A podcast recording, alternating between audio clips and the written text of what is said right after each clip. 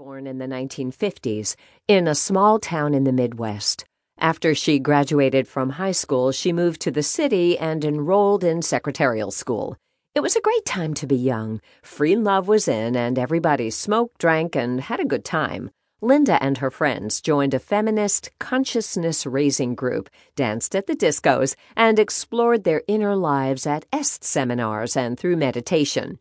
The new pursuit of self fulfillment led Tom Wolfe to label the 1970s the Me Decade, and by extension, the young people of the time the Me Generation. Compared to today's young people, they were posers. Linda's baby boomer generation grew up in the 1950s and early 1960s, taught by stern gray suit wearing teachers and raised by parents who didn't take any lip and thought that father knows best.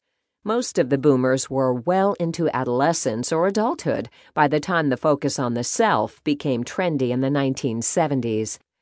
When Linda and her friends sought self knowledge, they took the ironic step of doing so en masse. For all their railing against conformity, boomers did just about everything in groups, from protests to seminars to yoga. Their youthful exploration also covered a brief period. The average first time bride in the early 1970s had not yet celebrated her 21st birthday. Today's under 35 young people are the real me generation, or as I call them, Generation Me. Born after self focus entered the cultural mainstream, this generation has never known a world that put duty before self. Linda's youngest child, Jessica, was born years after Whitney Houston's number one hit song, Greatest Love of All, declared that loving yourself was the greatest love. Jessica's elementary school teachers believed that they should help Jessica feel good about herself.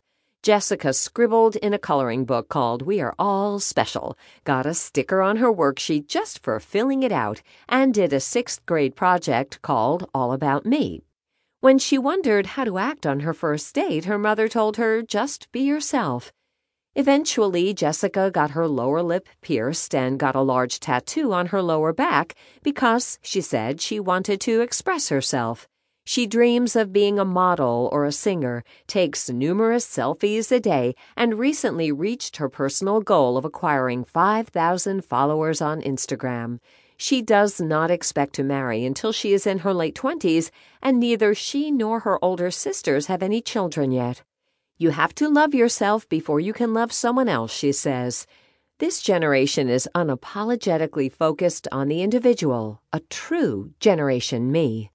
If you're wondering what all of this means for the future, you are not alone. Reflecting on her role as a parent of this generation, San Francisco Chronicle columnist Joan Ryan wrote, We're told we will produce a generation of coddled, center of the universe adults who will expect the world to be as delighted with them as we are. And even as we laugh at the knock knock jokes and exclaim over the refrigerator drawings, we secretly fear the same thing. Everyone belongs to a generation. Some people embrace it like a warm, familiar blanket, while others prefer not to be lumped in with their age mates. Yet, like it or not, when you were born dictates the culture you will experience. This includes the highs and lows of pop culture, as well as world events, social trends, technology, the economy, behavioral norms, and values. The society that molds you when you are young stays with you the rest of your life. These kids didn't raise themselves, they are doing exactly what they have been taught.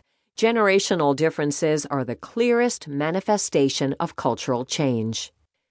Today's young people speak the language of the self as their native tongue. The individual has always come first, and feeling good about yourself has always been a primary virtue.